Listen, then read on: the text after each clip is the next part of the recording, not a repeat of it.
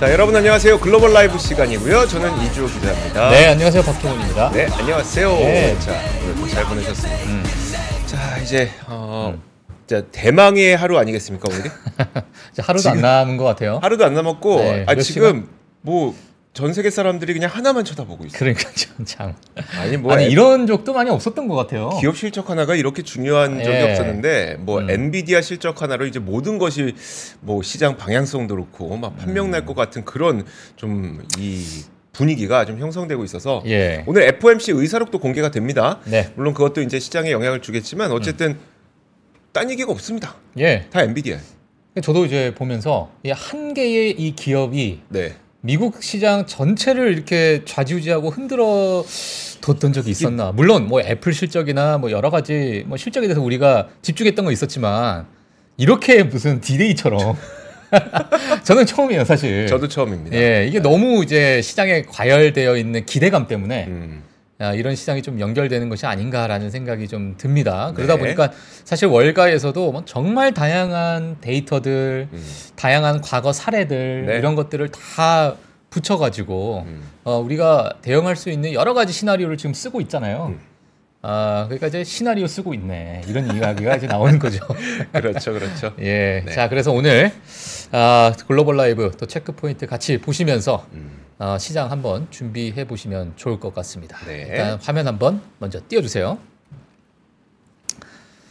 네, 한번 같이 먼저 보도록 하겠습니다. 오늘 어떤 이야기들이 있을지 아, 보겠습니다. 아, 미국 주요 지수 흐름을 먼저 보겠습니다. 지난밤에 다우 지수가요 0.17% 하락했고요. 나스닥 0.92% 하락했고요. S&P 500 0.6% 하락했습니다. 그리고 러셀 2000 여전히 큰 변동성을 좀 보이게 되면서 1.38% 하락을 네. 했습니다. 어제 사실 어, 시장을 보셨던 분들은 아시겠지만 장 초반에 정말 안 좋았습니다. 음. 예, 나스닥 같은 경우에 지금 뭐 화면 보시면 아시겠지만 장 시작하고 나서 정말 크게 빠지는 어, 그러한 모습 때문에 야 이제 어, 엔비디아 실적 전에 큰 어떤 조정이 주는구나라는 생각에 어, 10%씩 넘게 빠지는 종목들도 좀 있었고요. 예, 물론 장 막판에 조금씩 올라오는 모습이 있었지만 여전히 어, 큰 하락폭을 보여줬었다. 어, 그래서 맵을 한번 보시게 되면 엔비디아가 어제는 마이너스 4% 하락을 했고요. 어, 테슬라 그리고 일라이 릴리 같은 경우에 최근에 크게 좀 올라왔던 종목들도 하락을 했지만 테슬라도 뭐 지속적으로 좀 조정을 주고 있는 상황. 그 외에 기업들은 실적이 좀 괜찮게 나오다 보니까 또는 호재성 뉴스가 좀 나오다 보니까 어, 이런 상승률 어, 상승폭을 좀 보여줬던 종목들도 있었습니다. 그래서 한번 체크해 주시면 될 것 같고요. 어, 유가와 이제 금리를 잠시 좀 체크하고 넘어가겠습니다. 유가는 WTI 기준으로 76달러를 기록을 하고 있고요. 어, 10년물 국채 금리 같은 경우에는 4.27% 정도를 어, 향해서 지금 가고 있다. 그래서 밑에 뭐 차트도 최근 들어서 지속적으로 어, 좀 우상향을 하고 있는 그런 흐름을 좀 보이고 있다. 체크해 주시면 될 것 같습니다. 네. 어, 이슈별 어, 이슈 종목별 흐름을 보도록 하겠습니다. 첫 번째로는요. 어제 반도체 주식의 전반적인 하락이 좀 이어졌습니다. 엔비디아는 앞서서 말씀드린 것처럼 약 4%대의 하락을 좀 보여줬었고요. 어, 그 다음에 슈퍼 마이크로 컴퓨터가 어제 사실 지금 오른쪽에 보면 꼬리가 얼마 안 되는 것 같지만 어제 그러니까 종가에서는 마이너스 1.96%로 하락을 했지만 장중에 11%가 넘는 하락을 보여줬었어요. 예, 그러다 보니까 어, 아마 좀 많은 거래량도 나왔었고 어, 매도세도 많이 나왔지만 막판에 다시 또 끌어올리는 어, 그러한 또 저력은 또 보여줬었습니다. 그래서 슈퍼 마이크로 컴퓨터도 고점 찍은 후에 어, 지속적인 좀 하락을 보여주고 있다, 조정을 주고 있다 보시면 될 것 같고요. 어, 마벨 테크놀로지도 마찬가지로 최근에 어, 조정을 주고 있는 그런 흐름을 보이고 있습니다. 어제 월마트 같은 경우에는 호실적 발표에 최고치를 경신했지만 어, 시장 자체가 워낙 또 어, 좋지 않았기 때문에 고점을 찍고 다시 좀 내려오는 그런 모습을 보여서 종가 기준으로는 3.23%의 상승만 보여줬었다. 아, 이렇게 보시면 될 것 같고요. 어제 또 뉴스를 통해서 전달해 드렸지만 디스커버가 353억 달러 합병 인수 합의 후에 주가는 12.61% 상승하는 그런 모습을 보였습니다. 또 캐터필라 최근에 너무 좋은 흐름을 보였던 캐터필라인데 에보커의 투자 의견 하향 소식에 마이너스 2%대 어, 하락을 좀 보여줬었다. 그래서 사실 캐터필라나 이런 인프라 관련해 되어 있는 이러한 기업들 안 보시지만 네. 주가는 정말 괜찮았어요. 그럼요. 다. 네. 예, 그래서 아, 이 부분도 같이 체크해 주시면 될 것 같습니다. 아, 월마트의 피인수 소식에 비지오 기업이 어, 16%또 급등을 했고 여러 이제 홍보나 마케팅의 전략으로서 월마트가 어, 이 기업을 활용할 것이다라는 뉴스에 뭐 기대감이 좀 많은 어, 상황이다라고 보시면 될 것 같고요. 아 이게 보시게 되면 이게 껑충 뛰어 오른 거예요, 이게. 아 저쪽이군요. 예, 이게 점, 점. 예, 점이 그냥 갭상승으로 뛰어 올라서 야 오른 게 없는데 뭐가 올랐다는 거야 네. 이렇게 보실 수 있는데 여기 위에 조그맣게 점이 하나 있습니다. 음. 아 이게 상승한 폭이다라고 보시면 될 것 같고요. 아, ARM도 최근에 많은 분들이 좀 관심을 가지고 계신 것 같습니다. 급등 이후에 조정이 지속되고 있고요. 주가는 마이너스 5%. 어, 을 찍었다라고 보시면 될 것 같습니다. 어, 그 외에 애프터마켓 이슈 종목들을 좀 보도록 하겠습니다. 팔로알토 네트워크스가 어, 최근에 너무너무 좋은 성, 어, 이제 주식 흐름을, 어, 주가 흐름을 보여줬었는데, guidance의 기대치를 좀 밑돌게 되면서 마이너스 19% 하락하는 그러한 모습을 좀 보여주게 됐고요. 오늘도 어떤 흐름을 보일지 어, 좀 지켜보시면 될 것 같습니다. 연간 매출 성장률의 기대치가 15에서 16% 정도 발표를 했어요. 이게 이제 가이던스가 팔로알토에서 내놓은 가이던스인데, 월가 기대치는 18에서 19% 정도를 봤던 부분 이런 부분에 약간 괴리율에 따라서 마이너스 19% 정도 하락을 했다라고 보시면 될 것 같고요. 다이아몬드백 에너지 같은 경우에는 4빙, 어, 4분기 호실적 발표에 1.6% 상승했다라는 소식이 있었고요. 솔라있지 또 태양광 투자에 많은 분들이 좀 관심이 있으시다면 아마 당연히 다 아시는 기업이라 보시, 어, 볼수 있는데 순 손실은 좀 적었습니다. 하지만 매출이 좀 하락했고요. 여기에 따른 또 가이던스도 좀 아, 하향 조정을 하게 되면서 그런 실망감에 마이너스 9% 하락했다는 소식이 좀 나왔습니다. 네. 어, 그리고 사실 코로나 기간 때 이 기업만큼 또 많은 분들이 또 기대를 가졌던 기업이 없었을 것 같아요. 어, 텔라닥. 예, 원격 의료 관련된 그러한 기업인데요. 실적과 가이던스 실망에 또 마이너스 16% 하락을 했다라는 소식까지 아, 이렇게 정리를 해드리도록 하겠습니다. 어, 지금은 사실 엔비디아 실적만 앞두고 있는 미국 시장이다라는 게뭐 어, 다들 그렇게 아, 생각하고 있을 그렇게 거예요. 생각할 수밖에 없는 시장이죠. 네. 어, 전혀 뭐 아, 이렇게밖에 볼 수 없는 시장인데 아, 그 외에 시장이 어떻게 업데이트가 되어 있는지 제가 같이 묶어서 또 설명드리도록 하겠습니다. 일단 먼저 옵션에 관련된 어, 엔비디아 실적에 대해서 또 이런 자료가 나와서 재미있어서 좀 가지고 나왔어요. 이번 실적 발표 하나에 200 billion 달러 하나로 따지게 되면 한 260조 원 정도가 흔들릴 것이다. 네. 라는 어, 블룸버그발 기사가 좀 나왔습니다. 어, 블룸버그가 좀 집계한 데이터에 따르면요, 어, 콜, 어, 콜풋 옵션 이 가격 가격이 어, 이제 실적 보고서 이후에 어, 평균적으로 약 10.6% 움직임을 예, 예상하고 있다. 음. 예, 이렇게 보고 있고요. 어, 이거 자체가 지금 약 한 200 billion 달러, 그러니까 우리나라 돈으로 한 260조 원 정도가 어떻게 흘러갈지가 네. 어, 시장에 좀 관심이 있다라는 거죠. 하지만 어, 이렇게 기록적인 단일 세션, 그러니까 하루의 어떤 이벤트로 인해서 이러한 큰 움직임을 보일 수 있었 어, 있는 그러한 과거의 기록을 보니까 메타 플랫폼스가 1위였습니다. 어. 예, 메타 플랫폼스가 1위였고 지금의 이제 엔비디아가 만약에 이번 실적에 이 정도 예상을 한다면 아마 2위에 네. 어, 기록을 하지 않을까 그 정도로 지금 시장에 많은 관심이 좀 있는 상황이다라고 보시면 될 것 같아요.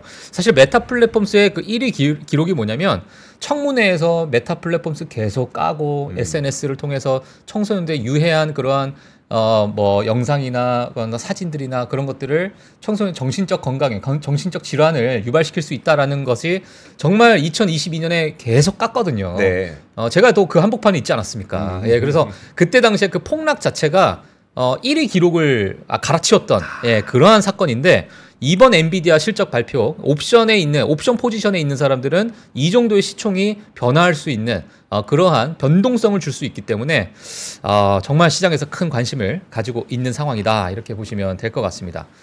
어, 그리고 이제 미국 실적 발표가 이제 거의 한 90% 가까이 마무리가 되고 있는 상태입니다. 그러다 보니까, 어, 이제 앞으로 예상 성장률 같은 것도 어느 정도 집계 데이터가 오차 범위 안에 나오고 있는 상황이에요. 물론 지금 엔비디아가 어떻게 나올지 모르겠지만 엔비디아가 마무리가 된다면 거진 뭐 빅테크부터 해서 큰 기업들은 실적 발표가 마무리됐다라고 보시면 될 것 같은데 어, 정말 좋은 소식이 뭐냐면 13분기 연속 수익 성장을 보여준 미국 시장이다 네. 보시면 될 것 같습니다. 아. 그래서 지금 표를 제가 가지고 나왔지만 물론 코로나 때는 급격한 어, 정말 약간 어찌 보면 좀 비정상적인 그런 그렇죠. 예, 수익 성장을 좀 보여줬는데 그래도 지속적으로 하락을 하다가 마이너스를 안 찍었습니다. 아. 결국에 그래 다시 또 올라가고 다시 이제 고개를 들고 있는 그런 수익 성장률을 보이다 보니까 와 이게 시장에서 이게 어느 정도 경기 침체의 이야기도 있었고 경기 둔화에 대한 이야기도 있었고 빅테크가 너무 버블이 아니냐라는 이야기도 있었고 많은 데이터가 나오고 있는 상황이지만 미국 시장은 아직까지도 여전히 견고한 실적 발표를 아, 실적을 보여주고 있는 시장이다라는 것을 아, 보시면 될 것 같습니다. 네. 어, 지금 사실 이번 13분기 연속 수익 성장을 보여준 이 미국 시장 제가 이렇게 제목으로 썼는데 2008년 이후에 이렇게 13분기 연속 수익을 준 것은 두 번째라고 해요. 음. 아, 첫 번째가 이제 2016년도에 지속적인 또 성장을 보여줬는데 네. 어, 이번 수익 성장을 보여주고 올해 사실 2024년 뭐 1분기, 2분기, 3분기, 4분기가 있잖아요. 그러니까 이 부분에 대해서도 이제 많은 분들이 관심이 있으실 것 같아서 아, 제가 정리를 해봤습니다. 올해는 도대체 어떻게 보고 있는가. 아, 그래서 이제 화면 한번 띄워주시면요. 일단 2023년 4분기 실적 발표는 마무리가 됐는데 거의 어, 이번 4분기 혼합 수익 성장률을 보게 되면 3.2%를 예상을 하고 있다라고 봤습니다. 그래서 5년 평균 매출 성장률은 6.9%였어요. 지난 5년 동안에. 그리고 10년 평균은 5.0이었습니다. 하지만 어, 그래서 5년 평균, 10년 평균을 봤을 때는 지금의 4분기 혼합 수익 성장률이 좀 낮다, 다소 낮다라고 볼 수 있지만 과거에 그 코로나 팬데믹 때의 그 과도한 25% 가까운 성장률 때문에 어, 이거를 뭐 우리가 수치화해서 보기는 약간 좀 어려운 부분은 없지 않아 있을 것 같아요. 그리고 2008년 이후 두 번째로 긴 수익 성장 기간을 보여줬다라는 게 나왔고요. 그리고 2024년 1분기부터 4분기 예상이 3.5%, 네. 4.6%, 5%, 5.7% 이러한 흐름을 지금 예상을 하고 있습니다. 그러니까 이번 2024년 1부, 1분기가 오히려 가장 낮은 수익 성장을 예상을 하고 있고 2분기, 3분기, 4분기로 넘어갈수록 오히려 더 좋은 수- 수익 성장을 이제 볼 것으로 월가에서 예상하고 있기 때문에 어 어떻게 봐야 될지 모르겠지만 지금이 과연 매도할 때인가? 아, 이러한 생각도 잠깐 드네요. 예, 잠깐 드는데 아, 이 부분은 그냥 참고만 하시면 될 것 같습니다. 그리고 섹터별 매출 성장률을 한번 보도록 할게요. 자, 제일 오른쪽에 있는 이 세 개의 섹터만 보더라도 유틸리티, materials, 예, 소재 부분, 그리고 에너지 부분에 대한 섹터가 이 세 개의 섹터를 제외한 모든 섹터가 어, 성장률, 그러니까 revenue growth 매출 성장률을 보여줬다. 네. 아, 이런 부분이 정말 와. 미국 시장은 뭐 어디까지 갈까라는 것에 대한 기대감을 더 불러 일으키는 그런 자료가 나왔기 때문에 한번 같이 공유하도록 하겠습니다. 자, 다음 뉴스입니다. 다음 뉴스는 리비안이 첫 번째 economy line을 공개했다라는 게 월스트리트저널로 통해서 제가 아, 확인을 했는데요. 가성비 차량이 나왔다는 겁니까? 그렇죠. 예. 그래서 가성비 차량이 어, 나왔다라는 공개가 하게 되면서 어, 사실 많은 기사들이 이제 리비안의 새로운 economy line을 네. 발표하게 되면서 테슬라 Y와 이제 격돌을 하게 되는 음. 어, 이제 같은 클래스에 있는 예, 그러한 모델끼리의 어, 그런 격돌 이런 부분도 이제 아주 관심 있게 좀 보고 있는 상황입니다. 그래서 리비안 CEO가 이런 얘기를 했어요. 아, 내가 지금까지 이 정도로 흥분된 적이 없었다. 아, 이분은 싱글인 것 같습니다. 아, 네, 그래서 어, 이 정도로 흥분된 적이 없었다라는 이야기를 했는데요. 어, 간단하게 이제 기사 내용을 좀 정리를 해봤습니다. 미국 내 모든 차량의 평균 가격이 약 아, 40, 어, 4만 8천 달러 정도로 어, 리비안에서는 이러한 가격에 대한 경쟁력을 좀 가져갈 예, 어, 가져갈 그런 전략을 좀 취하고 있다라고 보시면 될 것 같고요. 그리고 내연기관 차량 고객을 위한 최적의 옵션을 제공할 것이다. 음. 어, 그러니까 내연기관에서 이제 전기차로 넘어오는 그런 과정 속에서 아유 내연기관이 이거 너무 좋았었는데 이게 전기차가 이거 약간 조금 어 뭐 엔진의 맛도 없고 네. 뭐 이렇게 또 불평하시는 분도 있잖아요. 근데 이런 여러 가지 최적의 옵션을 제공할 것이다 얘기했고요. 그리고 결국에는 뭐 가격 경쟁이 핵심이다라고 얘기했는데 오늘 오전에 이제 포드에서는 또 이런 얘기가 나왔습니다. 리비안이 또 이러한 economy line을 발표하다 보니까 머스탱 마하 E의 가격 인하 가격을 인하하고 라이트닝 전기 픽업에 대한 새로운 인센티 인센티브를 좀 도입하겠다라는 발표까지 나오게 되면서 아, 리비안에 대한 약간의 아 뭐랄까 견제라고 할까요? 뭐 네. 이러한 뉴스도 오늘 나왔기 때문에 참고하시면 될 것 같고요.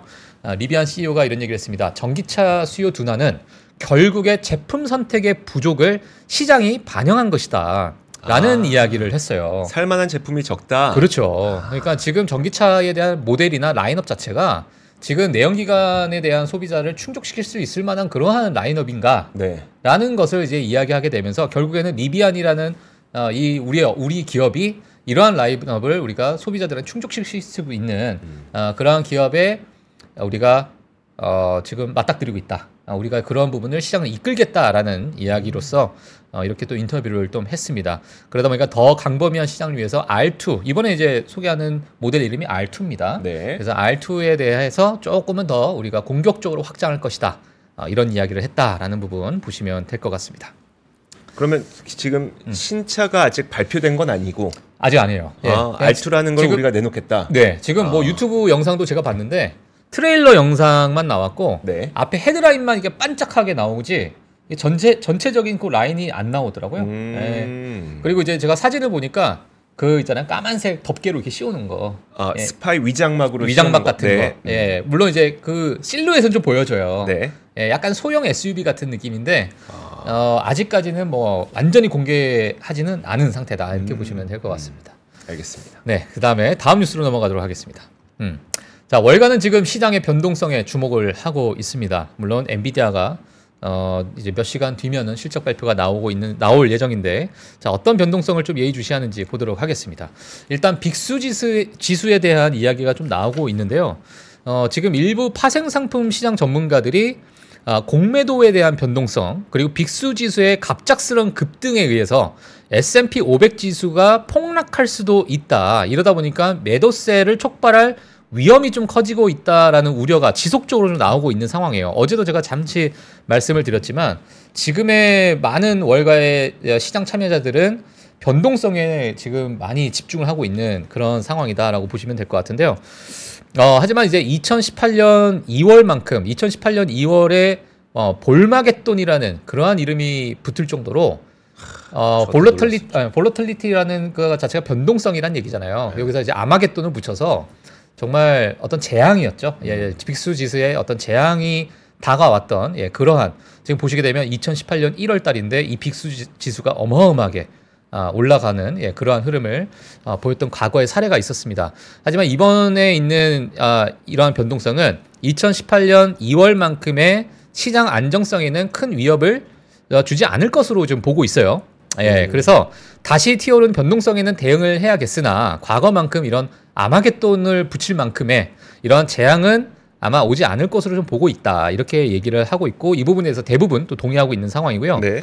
어, 12월 1일 이후로 빅스는 현 어, 월요일 그러니까 월요일까지 우리가 보게 된다면 이제 작년 12월 1월부터 현재 12.7% 상승을 했다라는 것을 이제 좀 강조를 하고 있는 상황이고 그리고 S&P 500 지수는 이 기간 동안에 8.9%또 상승을 했습니다. 네. 그러니까 빅스 지수도 조금씩 조금씩 올라오고 있지만은 이 여러 변동성을 그대로 이제 먹으면서 음. S&P 500도 어, 지금 작년 12월 1월 1일 이후에 8.9% 상승을 하고 있다라고 볼 수 있을 것 같고요. 자 이러다 보니까 많은 빅수 지수와 S&P 500이 어느 정도 연계가 되는지에 대한 많은 데이터들을 가지고 와서 아마 앞으로 만약에 이러한 변동성이 커지게 된다면 우리가 S&P 500 지수를 어느 정도 선에서 우리가 좀 봐야 될까라는 것에 대해 음. 월가의 많은 분석가들이 좀 분석을 하고 있는 상황이에요. 물론 몇 시간 뒤에 이 부분은 결정될 것 같습니다. 네. 네, 그래서 화면 한번 띄워주시면 어, 과거 이제 변동성 지수와 S&P 500의 흐름을 제가 좀 같이 매칭을 좀 시켜서 좀 가지고 나왔는데 앞서서 보셨던 표에 2018년 1월달의 변동성 지표, 그러니까 빅스 지수가 이렇게 올라왔을 때 어, 과거 2018년 S&P 500이었습니다. 네. 예, 그래서 같은 기간 동안에 이러한 지수의 흐름, 어, 급격한 흐름을 좀 보여줬던 그러한 시기였고요. 마찬가지로 2019년 1월 또는 2018년 말쯤에 다시 이제 빅스 지수가 다시 올라갔어요. 네. 예, 그래서 오른쪽에 보시게 되면 또 마찬가지로 2019년 때 어, 이러한 또큰 어, S&P 500의 변동성을 좀 줬던 그런 시기였기 때문에 이번에 변동성 지표가 어느 정도 올라갈지가 뭐 시장의 관심이다. 그래서 최근에 VIX 지수를 좀 가지고 나왔습니다. 개별 주식과 지수와의 변동성 차이를 나타내는 그러한 아, correlation 예, 같은 이제 스프레드를 좀 보여주는 그러한 표인데 이거 자체가 지금 올라간다는 얘기는 단순하게 얘기해서 지금 변동성이 올라간다는 얘기예요. 네. 그러니까 개별 주식과 지수와의 큰 스프레드를 보여줄 수 있다. 이런 부분을 어, 마타- 나타내는 거기 때문에 지금 최근에 2월달 2024년 2월 이후로 지속적 급격하게 좀 올라가고 있는 변동성 지수다라는 것을 어, 뭐 봐주시면 될 것 같습니다. 물론 앞서서 있었던 변동 지수가 올라갔지만 이건 뭐 개별의 주식과 지수와의 어떤 상관관계가 좀 멀어졌었던 어, 그래서 지수는 올라갔지만 뭐 지수가 어, 개별 주식이 또 빠졌던 그러한 네. 모습도 많이 있었지만 아. 지금의 이 상승폭이 엔비디아 실적 발표와 맞물려 가지고 어느 정도 올라갈지는 아직 우리가 알 수가 없기 때문에 어, 이 부분의 어떤 추이를 같이 지켜보시면 좋을 것 같다라는 어, 의견이고요. 그리고 마지막으로 S&P 500과 빅스 지수의 흐름을 같이 연계해서 최근의 흐름을 제가 좀 가지고 나왔습니다. 2023년 9월부터 지금 현재까지의 흐름을 좀 보게 보실 것 같은데요. 지금 앞서서 저 위에서 보였던 예, 요 요 그림이 네. 예, 요 그림이 바로 요 보라색 그림이에요. 최근 들어서 있었던 그림이에요. 하지만 지수는 올라갔었죠. 음. 예, 하지만 지금 만약에 예- 예를 들면 앞서서 있었던 이러한 너무나 극단적인 변동성을 만약에 보여주면서 치솟고 올라가게 된다면, 네, 여기 또 지수에 어떤 조정을 줄 수 있는 그런 흐름이 될 수도 있다라는 게 지금 시장에서 예의주시하고 있는 상황이다. 이렇게 정리하시면 될 것 같습니다. 알겠습니다. 예. 사실 변동성 지수는 음. 주가 지수가 변동을 하면 달라지는 거죠. 그렇죠. 어. 음, 그래서 뭐 음. 지금 변동성 지수에 베팅하시는 분들도 있어요. 오히려.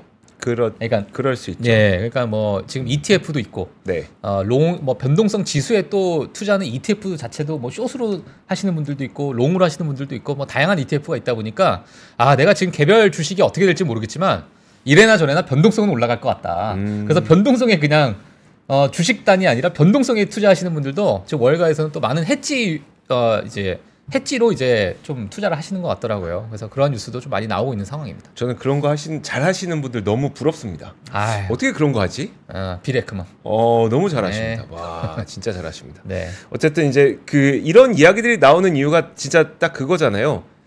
우리가 과거에는 이제 CPI가 나올 때마다 시장 변동성이 출렁거렸기 때문에 그때는 CPI를 주목했던 거고 네. 지금은 CPI 영향력은 많이 낮아졌고 음. CPI 영향력은 많이 낮아진 상태에서 인공지능 buff로 이제 그 어, 엔비디아를 필두로 그 주변에 있는 수많은 종목들까지 뭐 ARM이나 슈퍼마이크로 컴퓨터나 이런 것들까지 다 같이 이제 올라온 상태이기 때문에 음. 여기서 만약에 엔비디아가 뭐 주가가 삐끗하면 예. 분명 실적은 좋겠지만 예. 실적이 나쁠 리는 없는데 뭔가 때문에 이제 주가가 삐끗하면 거기서 이제 다 같이 예. 흔들릴 수 있기 때문에 음. 변동성에 많은 주목을 음. 하고 있다고 보입니다. 아마 오늘 움직임은 오늘 장중 움직임은 아주 큰 의미는 없을 수도 있겠네요. 아까 전에 Volmageddon이라고 얘기했잖아. Volmageddon. 예. 네. 저는 만약에 이번에 엔비디아가 아, 이러면 절대 안 되겠지만 음. 만약에 빠졌다. 그러면 이제 재앙이라는 단어를 써서 네. 어뭐엔뭐 디제스터가 재앙이잖아요. 네. disaster나 뭐 아, 아니면 엔- catastrophe 엔제스터. 엔제스터 아 이런 단어가 나올 수도 있어. 절대 그런 일이 나오면 안 되겠죠. 없어야죠. 예, 없어야 되겠죠. 예. 자, 저는 그 지금 좀 눈에 띄는 뉴스가 하나 있어서 가져왔는데 이건 예. 경제와 직결되는 건 아니지만 참 특이하다 싶어서 여러분들과 공유를 하고 싶었습니다. 뭐냐면 예. 어, 지금 노벨 평화상 후보자들이 이제 공개가 됐거든요. 등록은 이제 다 됐어요. 후보자들이. 근데 거기서 굉장히 눈에 띄는 이름들이 있었습니다. 혹시 기억나시는 분 있습니까? 전혀 없는데요. 아 전혀 없어요. 전혀. 자 혹시 피디님 제 화면 한번 보여주세요. 예. 좀 기막힌 노벨 평화상 후보자들이 오늘 공개가 좀 됐습니다. 그러니까 얼마 전부터 계속 공개는 됐어요. 자 첫 번째 보도록 하겠습니다. 일론 머스크가 노벨 평화상 후보에 아이, 추천됐습니다. 진짜예요. 진짜로 진짜예요. 이거 어디 뭐 레딧에서 갖고 오신 거 아니죠? 아니요, 아니요. 아니 벌써부터 이런 반응 나오면 아. 나중에 완전 히 아니 그래도 노벨상인데 노벨 평화상. 평화상. 네, 노벨 평화상. 아, 자 어떤 평화를 그래서 그러면 어, 일론 기여했는지. 머스크가 도대체 무엇을 했길래 노벨 평화상 후보로 추천이 됐느냐? 아 일단 잠깐만 그 노벨 평화상 후보는 어떻게 정하냐면 아. 예. 그 노르웨이에 이제 노르웨이에서 국회의원들 있잖아요. 국, 노르웨이 국회의원들 가운데 어, 후보를 추천할 수 있는 자격이 있는 국회의원들이 몇 명 있고요. 예. 그 다음에 그 외에 각국의 국회의원들 가운데에도 그 후보를 추천할 수 있는 어, 그 인물들이 있어요. 예. 그리고 학계에 몇 명의 인물들이 있고 그렇죠. 그러니까 추천 위원회가 있는 거라서 그분들이 이제 추천하는 겁니다. 어. 자, 그 일론 머스크는 노르웨이의 국회의원이 추천을 했고요. 어, 왜 그럼 추천했냐? 일단 첫 번째로 표현의 자유를 지켰다. 너무 자유로웠잖아. 자유롭죠. 어. 사실 이건 하고. 이건 좀 논란이 많은 거긴 한데 예. 근데 그게 자유인가? 욕하는 게? 어, 그러니까 아, 이게 논란이 굉장히 부딪히는 부분이긴 해요. 예. 그래서 이게 맞다 틀리다라는 이야기는 하기 어렵지만 어. 원래 우리가 트위터 옛날 트위터에서 트럼프 대, 트럼프 전 대통령을 계정을 폐쇄시켰었잖아요. 예. 그게 사실 거기서 논란이 되게 많았었어요. 음. 이거는 자신의 의견을 표현하는 게 왜 잘못이냐가 한쪽인 거고 음. 나머지 한쪽은 그걸로 선동을 한다. 그리고 그걸로 가짜 뉴스를 만든다. 요거 때문에 이제 음. 많이 첨예하게 붙었었는데 결국 일론 머스크는 이제 그 트위터를 사서 요, 요 계정들을 다 복구를 했잖아요. 네네. 표현의 자유를 지켰다라는 어. 게 첫 번째 이유고 두 예. 번째 이유가 화면 다시 함께 보시면 세계를 안전하는데 안전하게 하는데 기여했다라는 겁니다. 뭐냐면 그 우크라이나 대통령 아 우크라이나 그 저기 러시아 우크라이나 전쟁 때 아, 스페이스 X가 운영하는 스타링크가 사실 대체적인 통신망으로 활용이 됐었잖아요. 음. 이 부분에 있어서 어. 세계를 좀 안전하게 하는데 기여를 했다. 이 두 가지 이유로 일론 머스크를 후보로 추천을 했다고 합니다. 어떠세요? 어, 저는 두 번째는 아, 동의합니다. 어 그래요. 어, 그 부분은 저는 와 진짜 너무 멋있다. 음, 음. 그러니까 하나의 어찌 보면 이런 표현을 쓰기를 일개의 기업이 네. 국가를 상대로 또는 전쟁을 상대로 내가 뭔가 도움을 어, 뭐 줬던 부분. 음. 예, 물론 어, 뭐, 뭐 여러 가지 이해관계가 있, 있겠으나 예 그런 부분에서는 저는 정말 어, 그때 저는 멋있게 봤거든요. 정말. 근데 그러고 나서 또 약간 사건- 아이론맨 같았잖아요. 아이론맨. 그러고 나서 사건이 하나 더 발생했었잖아요. 음. 혹시 기억나세요? 뭐였죠? 그게 저도 이제 그 보세요. 일론 머스크가 그래서 스타링크를 제공을 했어요. 예. 그 다음에 무슨 사건이 터지게 되면서 그럼 우린 스타링크를 제공하지 않을 거야. 아 뭐였지? 그렇게 되니까 그때 네. 아니 전쟁의 판도를 바꾸는 걸 일론 머스크가 정하냐라는 어. 이야기가 미국에서 많이 나왔었어요. 예. 그러니까 그, 그 이후의 사건까지 보면은 이걸 과연 뭐 평화에 기여한 것인가에 음. 대한 그 의문점은 있지만 어쨌든 노르웨이의 국회의원은 에, 우크라이나와 러시아 전쟁에서 스타링크가 제공됐던 것이 오히려 평화와 안전을 좀 지키는데 기여를 했다라는 네. 이유로 어, 했고요. 그다음 그다음 그다음 한번 보죠. 음. 화면 한번 보여주세요. 자 다음. 다음 아이 진짜. 왜요? 제가 아이, 그랬죠. 진짜. 일론 머스크 때부터 그러면 다음번에 아유, 어떡할 거냐고 오늘 왜 이렇게 그랬잖아요. 화가 나지? 근데 아이, 더 노벨 평화상인데. 노벨 평화상인데 트럼프 전 대통령은 사실 이번이 네 번째 후보 추천입니다. 야. 2018년에 한 번 있었고 2020년에 한 번 있었고 2021년에 또 후보로 올라갔었고 예. 제가 아까 그래서 누가 추천하냐 말씀드렸잖아요. 미국에서도 국회의원 가운데 후- 노벨 평화상 후보를 추천할 수 있는 국회의원이 있습니다. 아니 인물이 이렇게 네. 없나? 인물이 이렇게 없어. 어. 그러니까 야. 그러면 트럼프 전 대통령은 왜 왜 후보로 추천됐는지 그 내막을 보니까 예. 어 혹시 그 저기 음 아브라함 협정 기억나세요? 아브라함 협정이라고 2020년도에 이스라엘, 아랍에미리트, 바레인, 모로코 어, 이 협정을 맺어서 이제 관계 정상화한다는 우리 얼마 전에 중동 사태 터졌을 때 그때 막 많이 나왔던 이야기 어, 가운데 예, 하나가 예, 예. 아브라함 협정이고 아브라함이 그분이잖아요. 그러니까 음.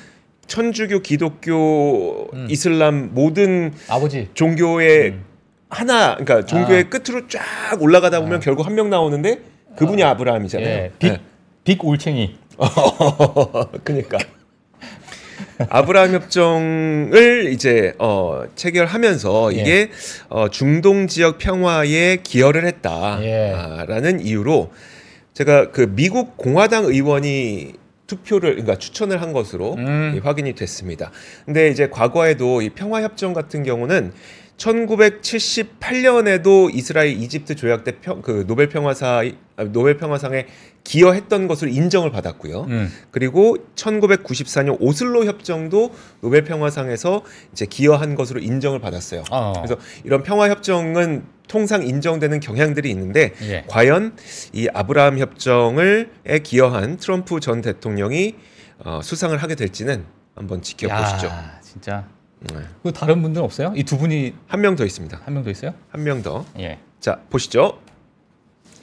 자 이분 아니, 누구예요? 혹시 누군지 아시겠어요, 여러분? 누구지?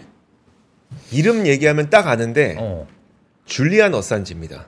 아. 위키피디아. 네. 예. 위키리스크. 아, 위키, 위- 아, 아, 위크스. 아, 아. 위킬리크스. 아, 맞아 맞아. 아, 음. 위클리 아, 맞아요. 맞아요. 위킬리크스의 예. 설립자죠.